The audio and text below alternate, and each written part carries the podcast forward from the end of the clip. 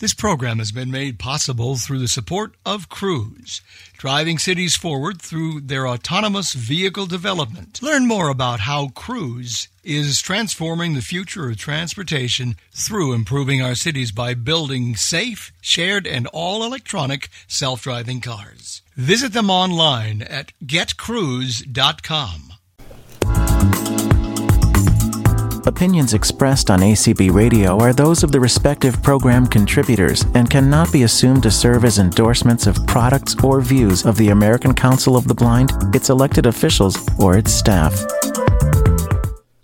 Hello, everyone, and welcome to this, I think we're fourth um, meeting of the Environmental Access Presentations. I'm Karen Gourgey, and I'm privileged to serve on the Environmental Access Committee. And I'm really glad to welcome you to this presentation uh, that'll be given by Doctor Gene Bourquin around driver yielding. Before we jump into the presentation itself, I need to give out the beginning codes for people who will be looking for continuing education units. Um, and we give you a code at the beginning and we give you a code at the end. So do not leave without it. So if you're ready, this is the continuing ed code for the beginning part of this presentation. It is five two three one five. Again, it's five two three one five. So I'm going to introduce you to our speaker briefly now. Um, the Reverend Gene Bourquin, it's Reverend Doctor Gene Bourquin, I should say, is a native New Yorker, and he has worked for nearly three decades at the National Center for Deafblind Youth and Adults in suburban New York, and ten years at the Lexington School for the Deaf in New York City. He holds a master's in deafness rehab and a doctorate in healthcare administration. And he has lectured nationally and internationally on topics related to communication and mobility for people who are deaf, people who are blind, and people who are deafblind. He is a certified mobility specialist, a low vision therapist, and a sign language interpreter. He's been published more than a dozen times in peer-reviewed journals, including a series of six studies on this whole topic of driver yielding, which we're going to hear about today. And in addition, he is a deacon in the Episcopal Church, is a very good friend, and as a person with hearing loss and total blindness, I can that he knows what he's practitioner and has helped me deal with traffic. And with that, I want to introduce. Thank you, Gene. Thank you, Karen. It's it's really wonderful to be introduced by uh, one of my heroes, which is you. And uh, all the work we've shared at the PASS Coalition in New York City. And uh, I, I would mention that I'm a person living with vision loss and hearing loss as well. I wear hearing aids and I have glaucoma, which is uh, fairly advanced. Uh, let me just dive right into the topic now uh, and get us going. Uh, today's topic is driver yielding, and I'll certainly be, uh, we'll certainly get into what I mean by that, uh, but I wanted to start out with a little bit of a survey we did at a recent last year conference, the Southern Orientation Mobility Association, to give you some idea of where my profession, the orientation and mobility profession, is as far as this topic goes. Uh, we did two surveys, and I'll just point out some of the highlights, as I will throughout this presentation, about what's on the slides. Uh, I should mention anybody who wants a copy of this presentation in P D F format, please let me know. Uh, Let the powers that be contact me, and I'll be happy to send you a copy of the presentation. So we did a survey at this two thousand twenty uh, O and M conference, and some of the highlights that stood out to me when we talk about driver drivers yielding and blind pedestrians is that fifty-two percent of the uh, people at this conference, and these are engaged O and M instructors, fifty-two percent had not learned anything about anything advanced about yielding techniques in their O and M graduate center. And forty-seven percent of those who participated in that O and M conference, forty-seven percent had not taught any kind of advanced yielding techniques in their practice uh, when they were working as orientational mobility specialists. We did a, a sort of a, a, a little screening exam, a survey, and we found out that one percent responded correctly to a, a question regarding drivers yielding at roundabouts. two percent responded correctly at drivers yielding uh, and uh, things like displaying your cane at a crosswalk. thirteen percent answered correctly about drivers yielding and using a head turner and eye gaze as part of a technique to cross more safely with less risk. And forty-seven percent answered correctly regarding a driver's yielding and using something like waving a cane or wearing a reflective vest, all of those things being techniques that uh, have been taught by the profession. So in general, what we find is the profession has not really advanced from uh, the things we taught decades ago about what confronts uh, a pedestrian at a crosswalk when they're about to make a decision to cross. And not only haven't we advanced in our uh, our teaching, uh, a lot of people aren't aware uh, that the pedestrian has a lot of control over this situation.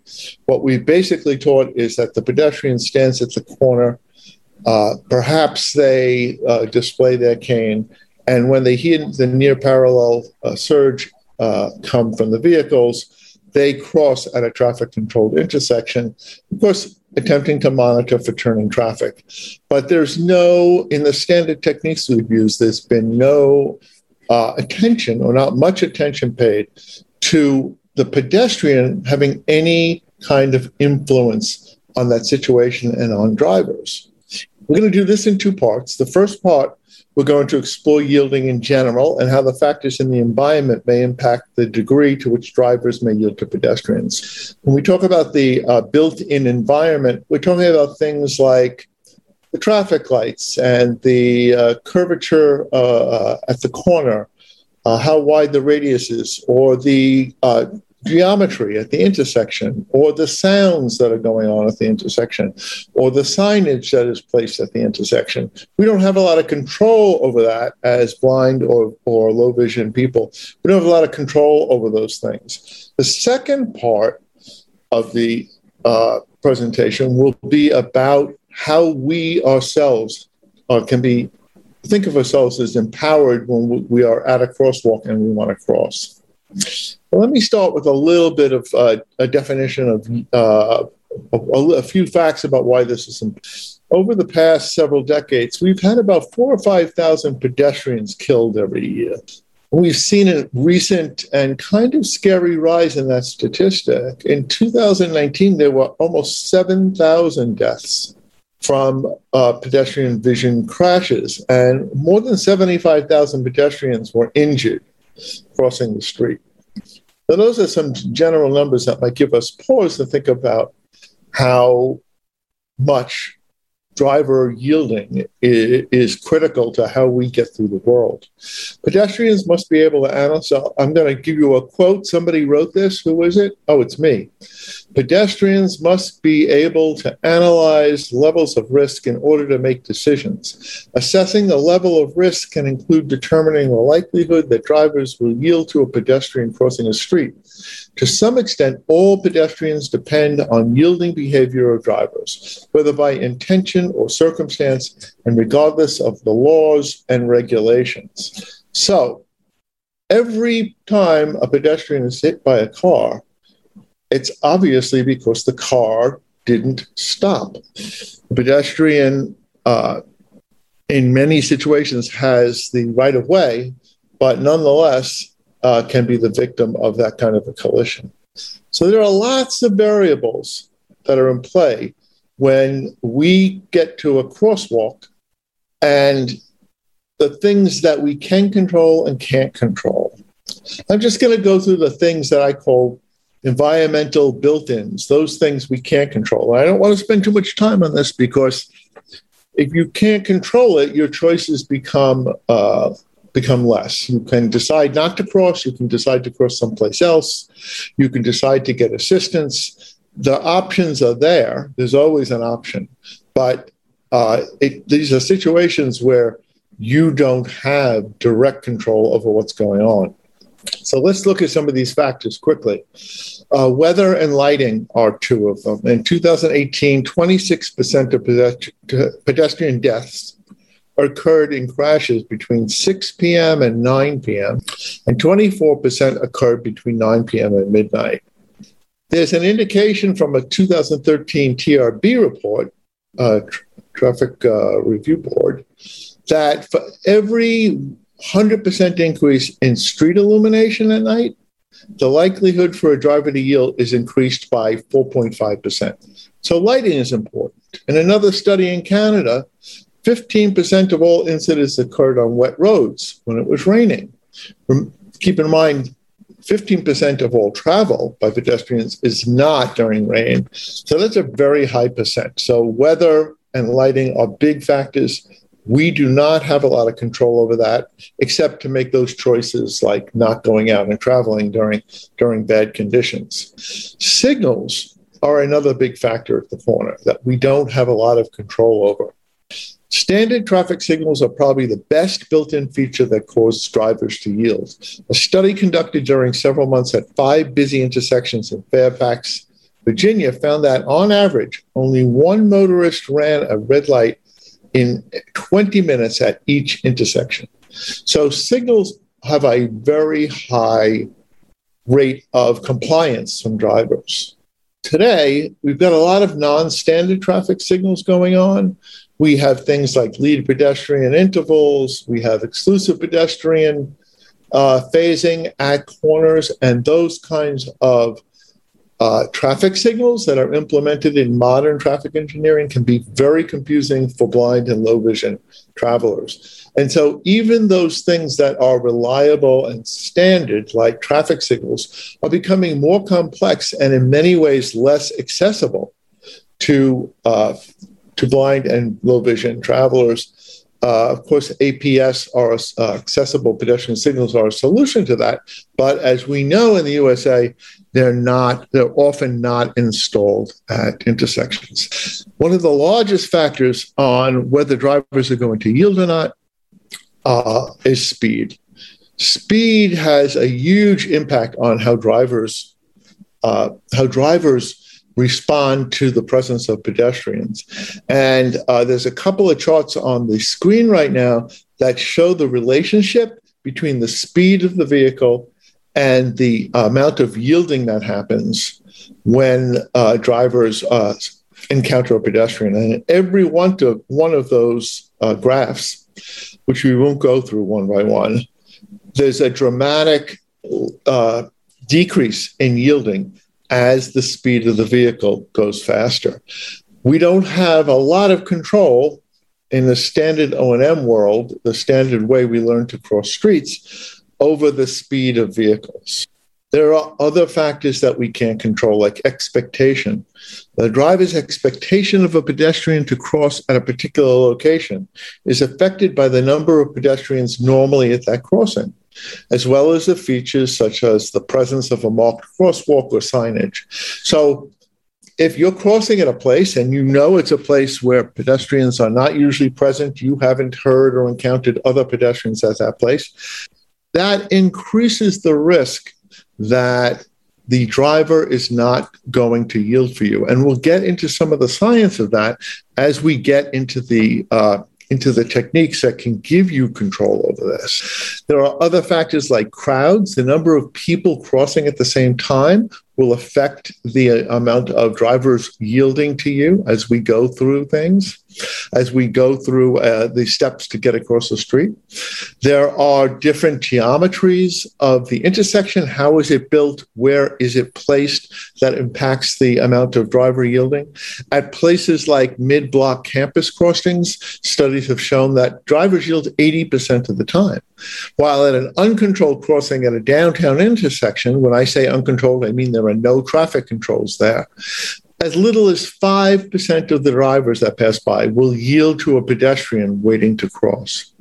There are T intersections and roundabouts, and the, each of these types of uh, configurations, what we call uh, intersection geometry, each of these affects how much drivers are going to yield. We don't have a lot of uh, control over how much Uh, a driver is going to yield because we can't control the geometry at that intersection. Factors like the curb radii, how wide or how narrow that curb for the corner is, where you, where you're waiting to cross at the crosswalk. The wider that curb is, the longer and the uh, it curves around the corner, the faster a vehicle is going to be able to go. Many of these factors are really subconscious to the driver. The driver doesn't think about these things. The driver reacts to the uh, to the conditions on the road, the geometry. And so we're dealing with a, a thing where driving is almost automatic. And in certain circumstances with certain variables, drivers will yield more or less.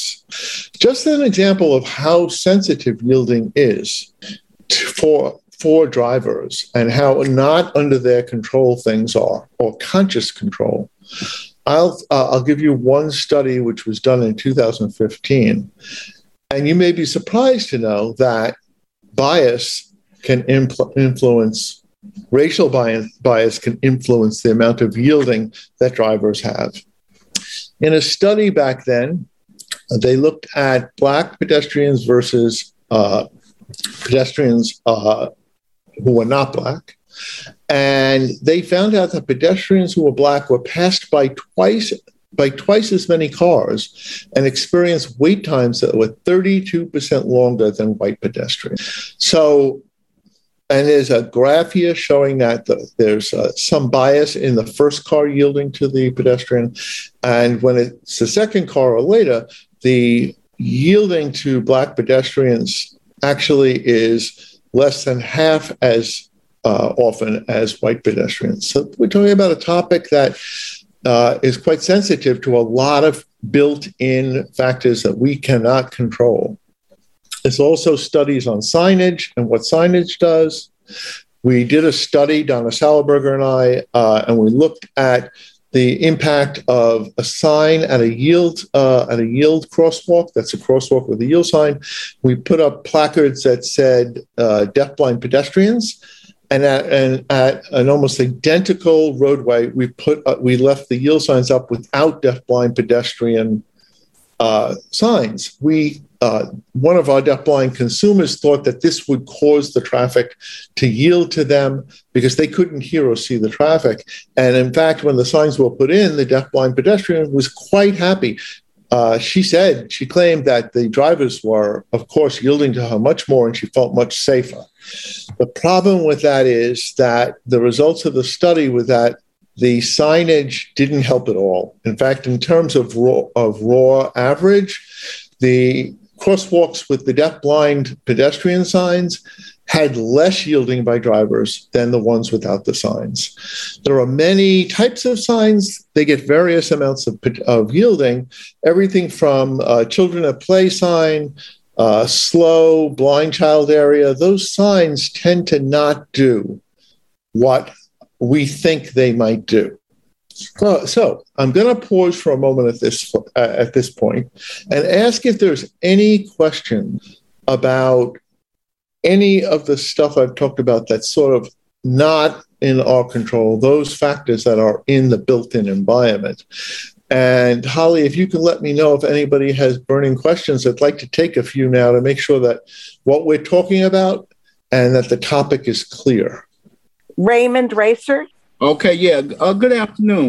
Uh, I'm a guide dog user. In your research, uh, have you uh, come across any statistics talking about how guide dog handlers are uh, uh, uh, respected or disrespected uh, when you come to a crosswalk? Raymond, uh, that's an excellent question. Uh, there's very little done in this area. Uh, What there is one study that has multiple results, one published study that did uh, did, did uh, research at different kinds of intersections. And in every single one of the parts of this study, the uh, user of a guide dog, uh, a guide dog team, uh, got less yielding than a person using a cane.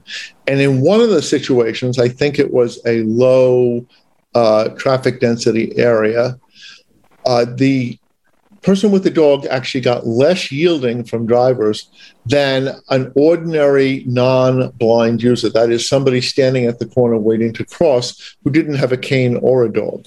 So those s- small studies indicate that uh, dog guides uh, teams in general get less yielding.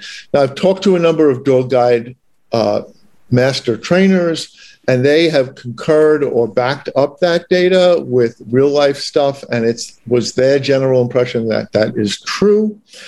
I can tell you that uh, there is the mitigating factor that uh, many dog guides are trained by schools to be aware of traffic and to do a traffic check and to uh, go ahead with intelligent disobedience if the a dog detects uh, impending danger. So that's the kind of a factor that may balance some of that increased risk out, but we haven't done the full studies on that. Uh, you know, you might want to talk to Lucas or people, uh, Lucas Frank or uh, Ellie Carlson, uh, Carlson, who's worked with a lot of people in these circumstances. But that's my best answer. It's a great question. I think we have time to take maybe one more question. five one eight, five one seven This is Mary Beth. Um, actually, I was going to, to um, ask you that question, but I was wondering if you'd done any studies of um, the how uh, the you know how they have the signs like duck crossing. I used to live in a place. I'm a guide dog user where they had you know the sign that said goose crossing, and I could be standing there in the pouring rain with groceries. It was right by Hannaford, okay, by a grocery store, and They they would cars would slam on their brakes for the geese, but but they would not yield for me. I was wondering yeah, if you've done any studies uh, about animal crossing. Well, there, there are lots of. I, first of all, I, I want to say that some of the techniques we're going to talk about in part two will be applicable to dog guide users, and they can use the techniques, but they uh, but we haven't studied them with dog guide users, but they will be. Uh, you can you can. judge for yourself whether you think some of these techniques are going to work, uh, those techniques that don't require a cane. Second of all, there are tons of studies on this kind of signage. Uh, you know, when people yield for geese, it's usually because there are geese there. I lived, I I worked uh, in a town with a geese crossing. Uh, the the question is, those signs that are posted to warn drivers, that your problem is that the time you'll get hit is those times when the driver doesn't notice you. Like drivers will yield to pedestrians and geese if they notice you. But when we look at the science we're going to talk about, you're going to see the problem is when they don't notice you. Signage like that, blind child signage, signage that says uh, deaf child in area have been studied up the wazoo. That's a technical term. And uh, those signs are sometimes effective for a short while when they're first put up, but the long-term uh, results of studies shows that they make absolutely no difference in crash statistics in the area and no, no difference in injury in the area, no difference in mortality in the area, and no difference in yielding in the area. They just are not things that are very effective. If they give you a false sense of hope, if you put up a blind child sign in your area because you have a blind child and you think that's going to help and you change your assessment of risk based on it, that's a harmful thing. That's a negative thing because that sign in study after study has been found to be ineffective. And just as I, I mentioned earlier, the sign about deafblind crossing uh, signs uh, was totally ineffective in our study. So uh, a lot of uh, I, th- those are things I, based on what I know, I would never recommend. So we haven't done it directly. We did it directly on deafblind people and yielding, but uh, all the other studies from the traffic field say they don't work. I think what I'd like to do is if other people have questions, let's hold off because I'd like to get into part two, and we are going to have uh, more opportunities to ask questions as we go along. Okay, so what are the uh, phenomena that influence drivers' responses? Why don't drivers yield? Wouldn't we all like to know that?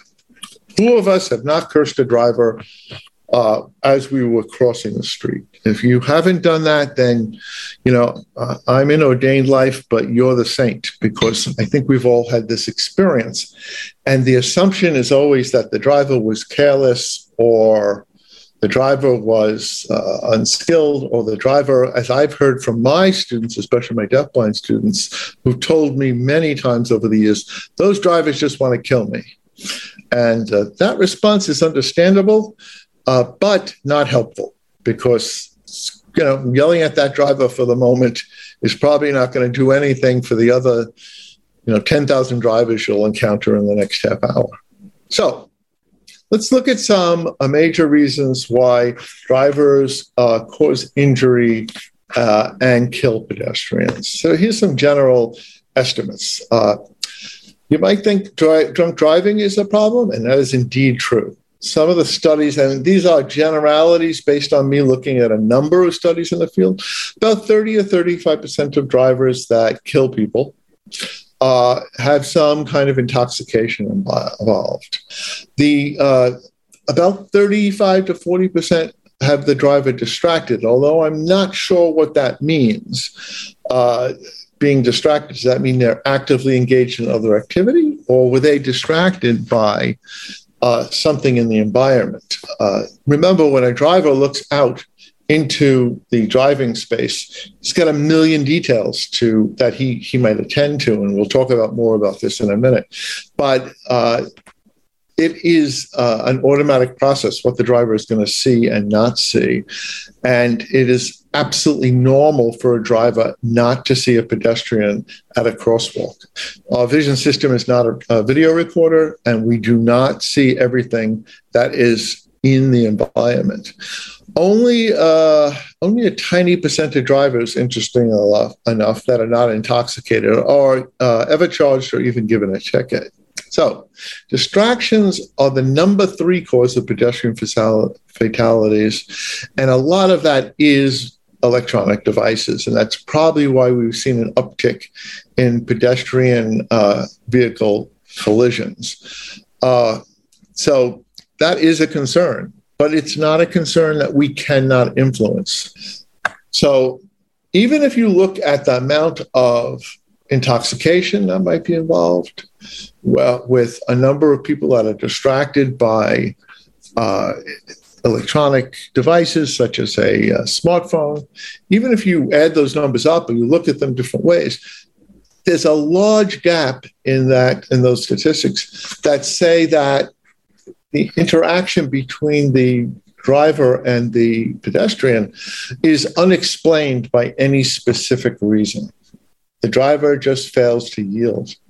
And that is indeed a category that they count called failure to yield. Well, yeah, we know somebody just got hit.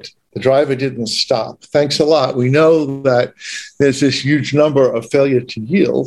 I would put that number at one hundred percent. But Uh, in any case, there's lots to be uh, that is unexplained, and we're going to look at it and explain it. Okay, let's look at the phenomena related to seeing a pedestrian and see what's required, and notice and process intention. Driving is automatic and mostly unconscious. Tom Vanderbilt wrote this great book about how we drive and why we drive, and I recommend it to everybody. Tom Vanderbilt, V A N D E R B I L T. He said, driving, for the most part, is what psychologists call an overlearned activity. It is something we're so well practiced at that we're able to do it without much conscious thought. Drivers, even when they go back and reflect on what they've done, are mostly driving with unconscious automatic responses that they have learned through hundreds of thousands of experiences. Usually in driving situations, decisions are made by the driver that have to be done so quickly and so automatically that if they depended on conscious thought, like an, an actual reasoning process, they wouldn't be able to be done because conscious reasoning is, is far too slow to make those kinds of decisions. There's also social theories and empirical research that drivers, and uh, the, I, not my favorite term in the scientific literature, but drivers are yielded to more if they if they if they uh, initiate a de- dis- dependency response. If they see something that they automatically feel is a dependency cue, the driver will be more likely to yield. That is, drivers uh, are more likely to yield to people who are perceived to be dependent, like mothers with baby carriages or people who have physical disabilities or people who are blind. So there is some kind of automatic response from drivers that say, I need to yield in this situation because uh, the pedestrian depends on me yielding. That assumption isn't, of course, not always right, but it is helpful. But there's a response from drivers when they have an accident, when they hurt somebody or when it's a near call. And I experienced this when I was a driver. I don't drive anymore because I have, uh, I'm, I'm uh, nervous about driving with my visual fields as they are with glaucoma. But when I did, I had this very response. It's, I never saw her crossing. I never saw that pedestrian. The pedestrian just appeared there. And that is a cause of a lot of accidents. The human visual, there's a thing psychologists call the human vision cognition system, and it has only so much capacity to attend and to be aware of things in the driver's viewscape. There's a limited bandwidth, is what we tech-savvy people would say. There's only so much it can see. And what has to happen for a driver to really understand that you're there and to understand your intent is that they not only see you, but their attention is drawn to you, and that that is processed on a certain level of consciousness. That all has to happen for the driver to respond to you in a meaningful way. So at any given moment, a person's senses are bombarded with so much information that the driver can possibly take in, and through Uh, and through attention, the person selects only subsets of that information for processing. Information does not re- always received. What a person is, sees or what's out there in front of their eyes is not always processed into their awareness. And that's a basic concept to remember. So let's go on to what drivers do see or notice or become aware of. There's a phenomenon called attentional capture. A stimulus... Attentional capture happens when a stimulus in the environment, which could be you standing at the corner, it could be a flashing light, it could be a sign, that stimulus alters attention away from the prevailing attention and is drawn to another object without the driver's volition. To put that in another way is, you may be standing at a corner. If you're just standing there, and there's nothing unique or not ordinary about you, the driver may be looking elsewhere, may be monitoring for other traffic, may be looking at other pedestrians. They may not be, their attention may not be drawn to you, and so they may actually not see you. And study after study in the lab and in real life have shown this uh, attentional capture to be a real phenomenon uh, that happens when uh, people are driving.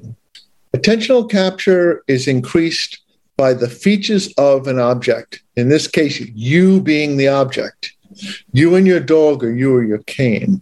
And those factors that are high on the list of things that gain uh, attentional capture are salience, movement, singletonness, which means how unique you are in the environment, and the sudden onset of putting something that suddenly appears into the driver's viewscape, into in front of them. These are key variables that will draw involuntarily.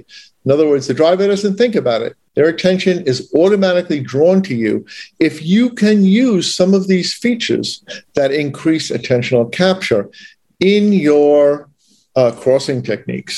I'll give you an example that you, you might relate to. You're in a fairly crowded room, and there's a lot of noise around the room because people are talking. And you're standing pretty far away from somebody on the other side of the room.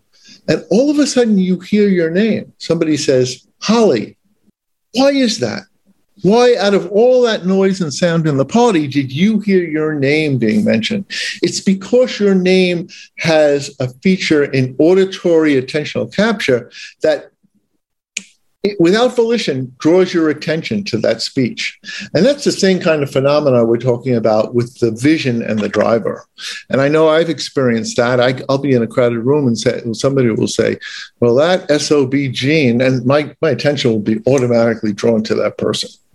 There's also a phenomena called inattentional blindness. And this phenomena is one that uh, where items that are not expected or not of interest or not meaningful to the driver are just not perceived by the visual system. There's a famous example of this. Uh, maybe you've heard about it. It's the uh, gorilla study. There's a famous experiment where a uh, people are asked to pass around black soccer balls, and they're just passing them to each other in a circle. Only one of the soccer balls is white. And so the participants in this, maybe there's five or six people, they're in a circle, that they keep passing these soccer balls. Everybody has a soccer ball. You pass the black soccer ball off, and you're supposed to count every time you encounter the white soccer ball. So you're focused on these balls going around in a circle. In the middle of the experiment, somebody in a giant gorilla suit comes through the uh, through the middle of the circle, and and like beats their chest and then passes through the circle and walks on. When they quiz people after the experiment, something like thirty percent of the people passing the soccer ball never see the giant gorilla pass through their circle. It's an amazing uh, experiment that shows the possibility of inattentional blindness. That is not seeing what's right in front of you. I'm going to pause here and take some questions and ask if we're kind of clear about what we're dealing with uh, when we talk about the human cognition system and how the uh, how what drivers see and how much they see and how they see can impact your situation when you're trying to cross the street. Jean-Marie? So I live in Eugene, Oregon, and um what I have learned how to do is when I'm in an intersection, people must think I'm crazy, but I kind of dance at the corner and, you know, twirl my cane around and stuff. And I, it, it tends to work to make people Jean. know that I'm there. Jean, Jean, Jean Marie, uh, first of all, I mean, I, I only have a B A in psychology, but I'm going to pronounce you not crazy. Second of all, we're going to look at the actual techniques and the actual studies where we use different standard techniques and, and see if you find any value in them. That you have uh, you have I, found something that works. Right. When I'm at a corner also and someone, I know someone's going to turn, I turn and I, I look directly at the car and I put both my hands up to make stop and I say, don't turn on me. And they generally don't. Well, Jean, you're half right on that. You're half right on that. And uh, we'll, we'll get to that, okay? You are okay. Definitely half right. And one of the things you're doing is probably meaningless. Uh, and part of the things you're doing are not. But I'm going to hold that until we get to the studies, okay? I'm going to take okay. one more question now, if I could. Larry Johnson. Uh, this is a fascinating subject. I want to tell you that we've been concerned about this for many, many years. In fact, uh, going back some ten years, uh, we did a, a campaign to promote driver awareness of um, uh, pedestrians with disabilities. And uh, we were somewhat successful because I think uh, all of what you're saying is true, but it also, I think, helps if drivers can be reminded to be looking for situations where there may be pedestrians wanting to cross the street. So we did uh, some public service announcements uh, on television. Uh, we did a a twenty-minute uh, A PowerPoint presentation, which we shopped around to a lot of different cities here in, in Texas, and it had some positive effect. We also were successful in finally getting a uh, don't text while driving bill passed, and a uh, and another bill passed to uh, cause a, a fine or a penalty and community service if a driver were to injure or kill a pedestrian who is visually impaired. Unfortunately, in Texas, if you hit or kill a pedestrian who is not disabled and you stop, there is no penalty. So, in effect, there's Larry. no incentive for the driver to even worry about hitting a pedestrian. So, Larry, Larry, I'm going to interrupt you. I'm going to interrupt you and respond to what you've said. Yeah. Uh, only for the sake of time and moving on, because I've got quite a bit more to say. Uh, public campaigns and enforcement are great. They often have a temporary effect. Sometimes they have a long-term effect. They're in. They're very intensive things to do. They're expensive. They take a lot of time. They they uh, and they take a lot of effort. Parts of them are effective, parts are not. You may have seen some significant changes. My family lives in Texas. I'm in Texas all the time. I I, uh, I empathize with, with the experiences down there.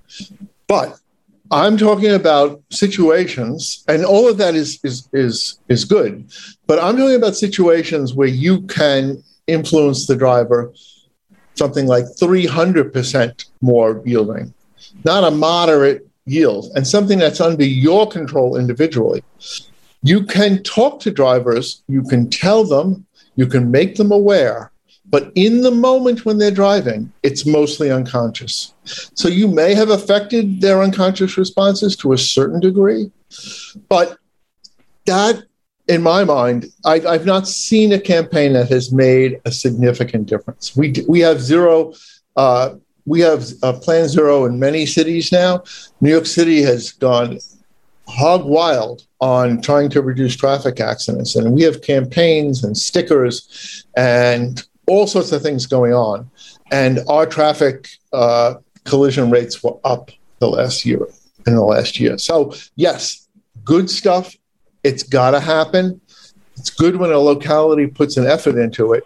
But I want to talk about when you yourself can make a difference in that situation, a serious and substantial change in the risk you're taking. So I appreciate that, Larry. Thanks. Let's let's look at some of the studies. I think I've got like another half hour. But let's take a look at what we got. And then we can, if we have a lot of time at the end, that'll be really great too. So conditions that are likely to be noticed and understood are when inattentional blindness is low, attentional capture is high, items are in the attention set. Each of us has an attention set. That is things we know are, we have to attend to. Remember that example about your name, hearing your name in a crowded room? That's in your attention set. If something's in the attention set that triggers attentional capture, that's going to be helpful. Guess what's in people's attention sets? A long white cane. A long white cane is one of the most recognizable things uh, on the planet. And so, and finally, the meaningfulness of what you're presenting to the driver is, does it have some meaning? Does it give the driver some instantaneous and unconscious uh, reason to understand your intent? And also, what what helps to, for things to be noticed is the movement and sudden onset. And what, if you keep these in mind, you'll see the results of the study that will make sense at this point. And like Jean-Marie, you two may start dancing at the corner. Okay. I'm going through some uh, slides here first. Okay. First thing I'm going to tell you about is a study we did.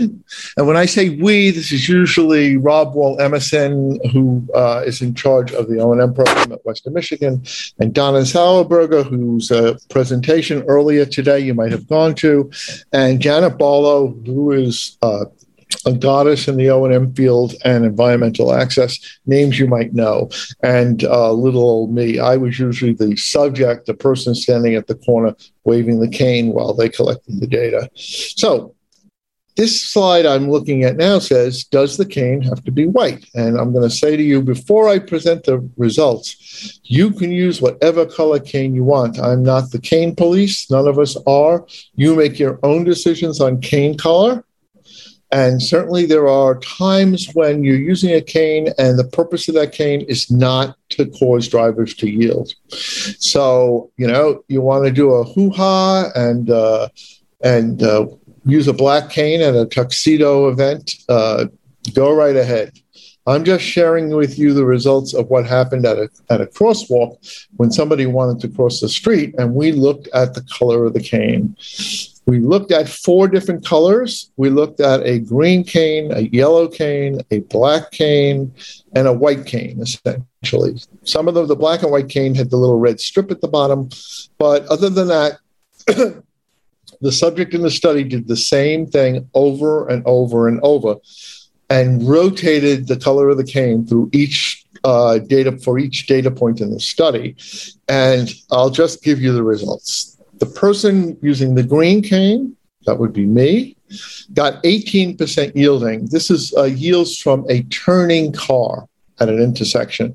The car gets the green light. The pedestrian took their cane and flagged it out into the street, expecting a driver to yield. And with the green cane, eighteen percent of the folks uh, driving those cars yielded. With a yellow cane, thirty-one percent of those folks yielded. With a black cane, fifty percent of the drivers yielded. With a white cane, sixty-eight percent of the drivers yielded. So just to make the, the biggest comparison, if you're at a corner and you're using a green cane, and say you flagged your cane because you wanted the driver to see you, so you moved your ca- cane out and tapped it twice before you decided to cross, uh, you've got fifty percent more yielding, twice as much, uh, well, three times as much yielding, three or four times as much yielding as the person with the white cane. And I'm pres- I'm just presenting some bar charts on here that show the difference between, we, we measured yielding in several different ways, and the bar chart shows that.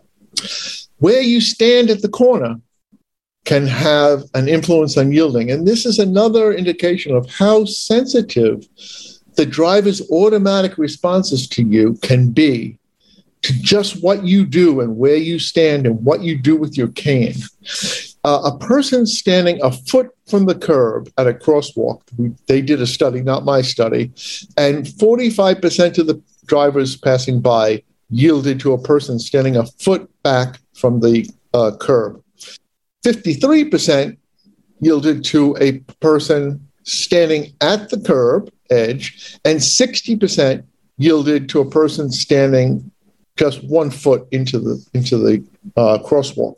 Not recommending you stand in the crosswalk when you are waiting to cross the street and deciding when to make that decision.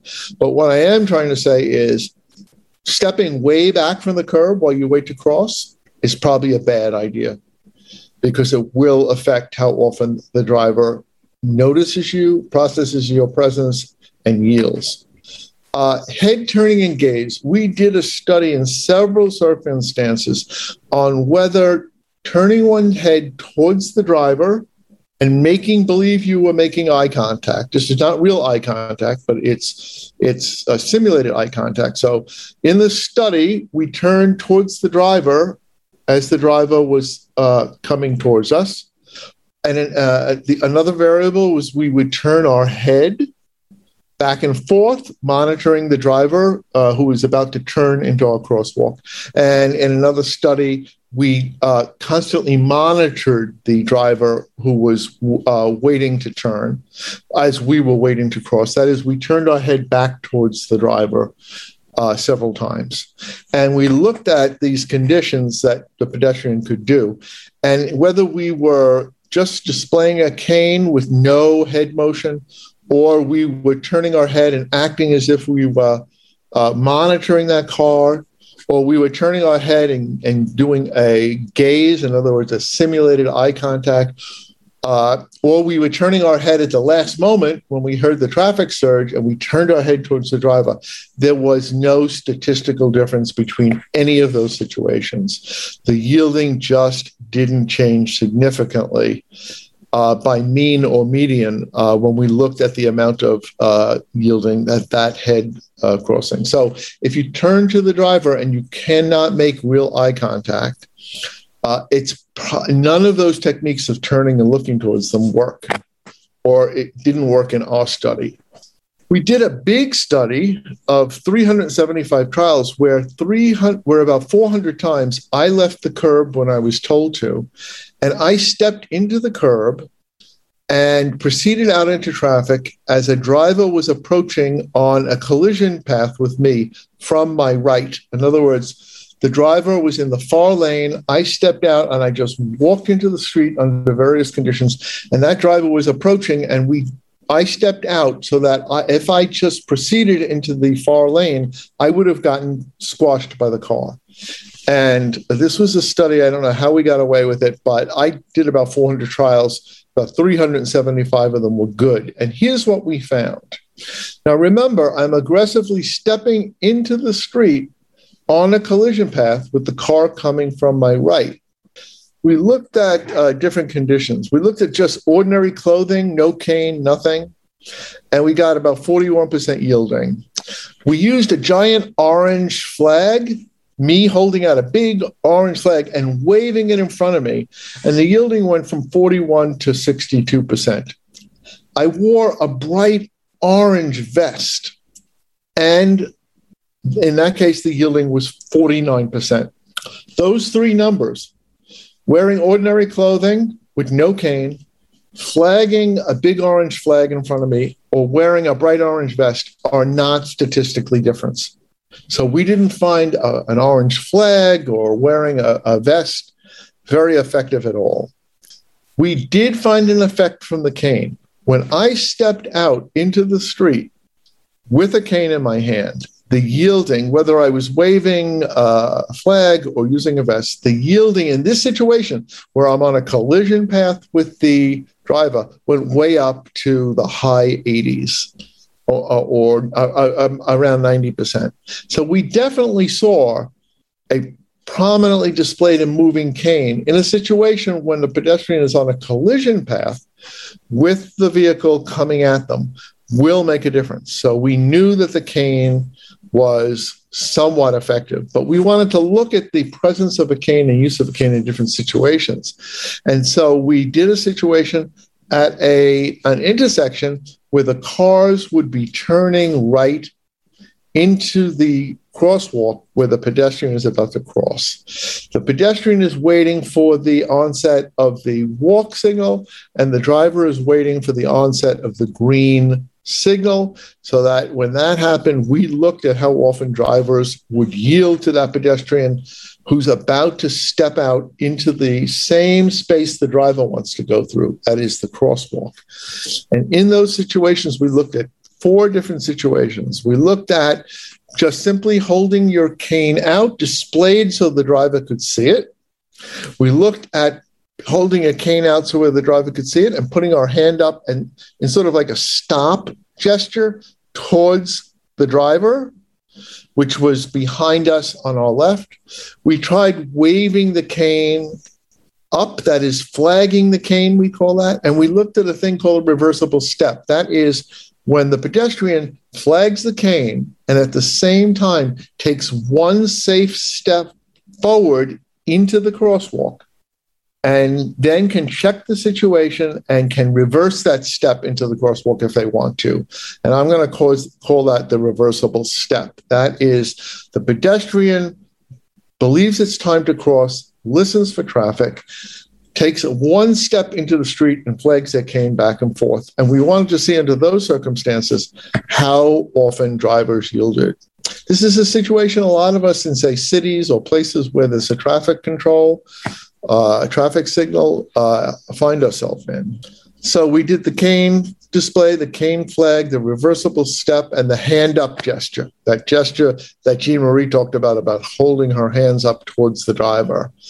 And we looked at, uh, in places where there were, uh, we looked in several situations, and think we were in, we were in, we might have one of the southern states when we did this, and we did some trials in, in New York City and around the, and some studies in Michigan and some trials in Michigan.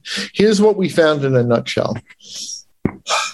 We looked at the yielding under control conditions. That is, just the person wearing cl- clothes, no cane, no dog. Yielding when was around thirty percent. In one, uh, by one uh, measure, it was as low as eight percent. But in the two other conditions that we measured yielding, it was about thirty, low thirties. When we did the cane display, the yielding went up to an average of something under forty percent. The difference between cane and no cane in that situation, and I'm talking about a cane being held out and displayed while the person is waiting to cross in a prominent position where the driver could see it if he see if he attends to it. There was no statistical difference between somebody standing there with just ordinary clothing, no dog, no cane, and having a cane. So the cane display was statistically insignificant. The cane display is what I learned to do when I was in mobility school. It may be what most of you learn to do when you're standing at a crosswalk. You know, go to the crosswalk and, and now uh, analyze the intersection, get ready, put yourself in a ready position, put your cane out, listen for the traffic surge, or if you can, uh, look for the visual walk sign. And then when it's your turn and you think that the traffic is yielding, just go. It does, the presence of the cane in that situation makes no statistically significant difference. It makes a little bit of difference in a number of studies, but it doesn't make a great difference. When we did the cane flag, yielding went up to an average of about fifty-nine percent on average. I'm looking at three statistics here. When we did the hand up, holding our hand up towards the potentially turning vehicle, the turning driver, when we put a hand up towards them, right before we were about to go into the street, yielding went up to, I'm looking at the statistics now, maybe an average in the high sixties. When we did the reversible step, that is when we uh, took a, one reversible step into the street at the same time, flagging our cane out into the crosswalk, yielding went up to something between sixty-six and ninety-one percent.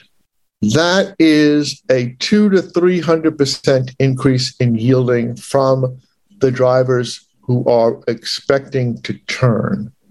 That is from a low of maybe thirty-two percent of driver yielding uh, in our control condition to over ninety percent yielding when we did the reversible step. That's a three hundred percent increase. Uh, there's a picture on the screen now of me do, stopping a car at a crosswalk at a roundabout, and I'm holding my hand up towards the car. And you'll take my word for it, the car stopped. So let's look at some, uh, you know, I'd like to stop there and see if there are questions about that, because that's a major study. Do we have any questions? Mitchell? Hi, are you doing talking lights? Uh, what do you mean by a talking light? The talking lights that I've seen on streets sometimes where you push a button and it's in a, across the street? Yeah, that's an accessible pedestrian signal. It should not be talking because the speech message is not recommended for a lot of reasons I don't have time to go into. Uh, it, it should make a, a different kind of sound. But the, the, every study on accessible pedestrian signals uh, tell, uh, see, say they are highly effective.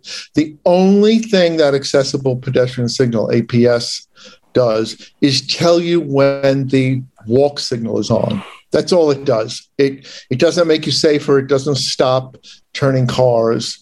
Uh, it doesn't make the driver more aware of you. Its sole purpose in life is to, it it gives you the sound either by rapid tick or by speech method when the walk sign goes on. And it does that through most of the walk sign. I'm simplifying this a bit, but that's its only reason in life. And of course, knowing the moment the walk sign goes on is helpful. It's very valuable information, but it's just giving you accessibility to the visual si- signal. And every study that's been done shows that that, that will increase, uh, uh, that will reduce the risk to the pedestrian. But going, uh, I remarks on that now, Uh, I, I don't want to go beyond because that, that's an entire two-hour lecture. one thousand five hundred two. Could you could you please, uh, Jean, describe the the way you fl- the flagging of the cane in the way that was effective, along with the uh, irreversible step, please? Yes, I could. I've got a video coming up for those who could access it, but and, and I'll show it and describe it. But I'll just say, for flagging the cane, usually what that means is you start in a, a ready position of the cane being displayed. I'm right-handed, so I display the cane out from my body and the cane on my left toe and my hand uh, leaning towards the left. So I'm holding the cane tip to toe, and the uh, handle of the cane is held out. So it, the driver behind me to my left can see it. And to flag it, you move the cane about waist level and you tap once on the right side and then move the cane up to about waist level again and you tap the cane once on your left side. That's how I do it as a right-hander. So it's cane being held out. At the time you want to flag, it's tap to the right, tap to the left. And then you would usually pause to check, do a traffic check again to see if that is effective. Uh, it, with the reversible step, you're doing the same thing, except you're taking one step out into the street. Now, that set step has to be known to you, or or but you listening to how the traffic is moving, you should know that, that you should already know that step is, is safe. Like, you know, that it's not going to put you in the direct line of turning traffic.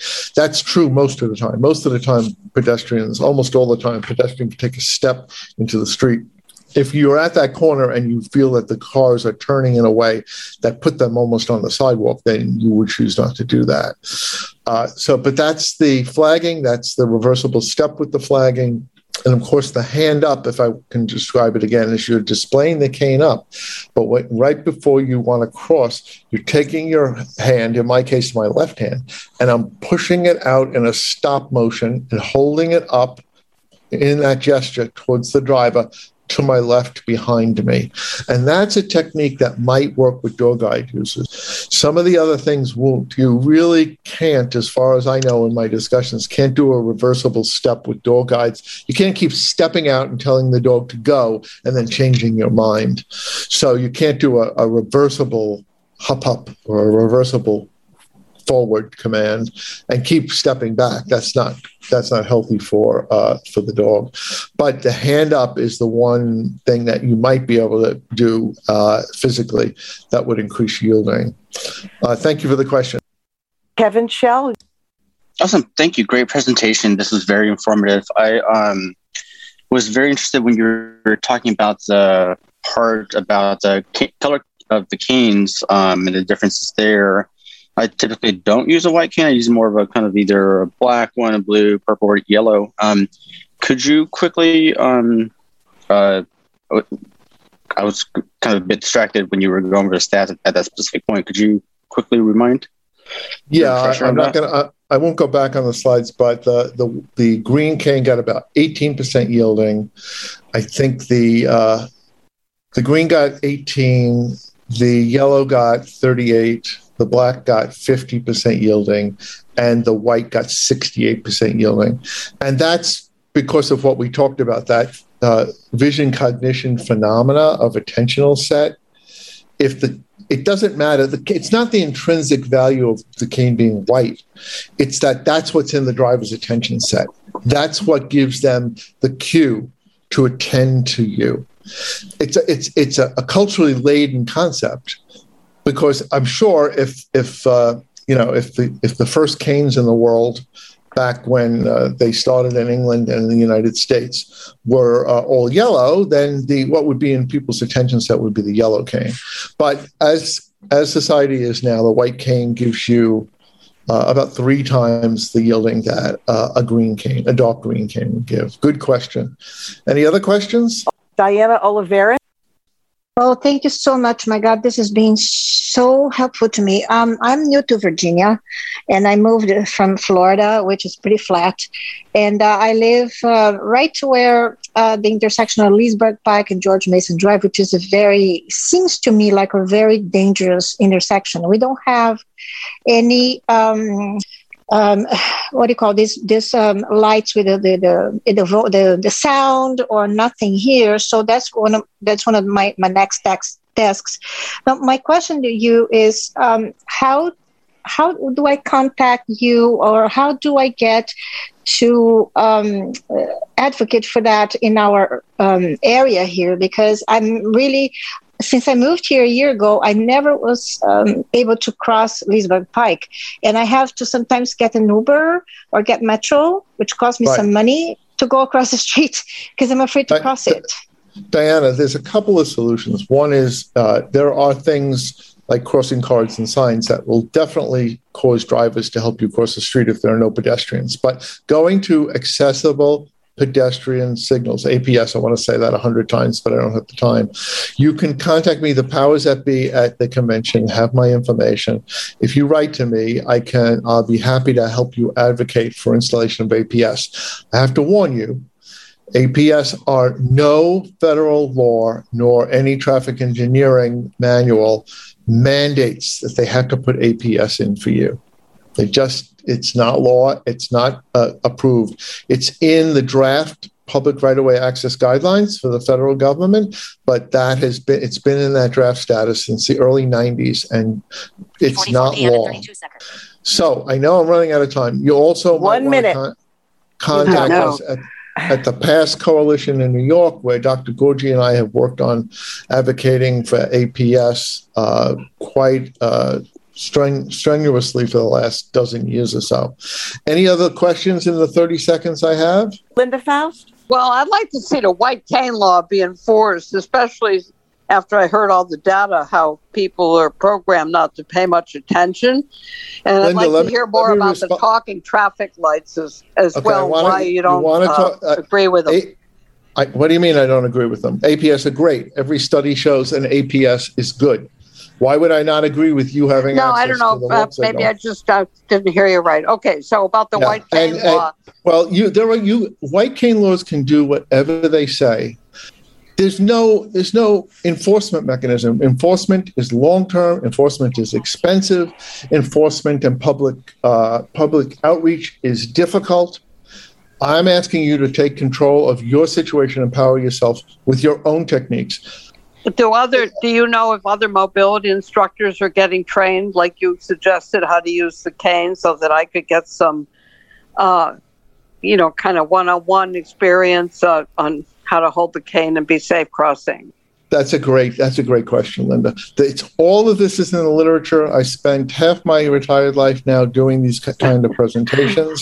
Uh, that we have our first textbook out that mentions driver yielding and ha- how that can happen, and so that's uh, we're trying to put that in the field. Uh, it hasn't been part of our standard training, uh, so with uh, many of us. People like Lucas and Karen have been trying to get this into the O and M profession. I teach a course at a university level for person uh, to train new O and Mers and trying to get this information into the field. So it's an excellent question. And anything you guys can do to uh, help get the, the word out there, because tr- truly people trained forty, fifty even people trained last year, it may not be in their O and M curriculum when they go to school. Thank you so much. Karen, do you want to close yes, us you. out? Yes. I wish I had more all, time. Can you all hear me? I need to give the ending code for C E Us. I don't want anybody to get cheated. And heaven knows we've gotten a lot of continuing education today. So if you're ready, the ending code that you'll need to include when you apply for your C E Us is four three nine eight four. four three nine eight four. Thank you, everybody. Thank you, thank you, thank you, Gene.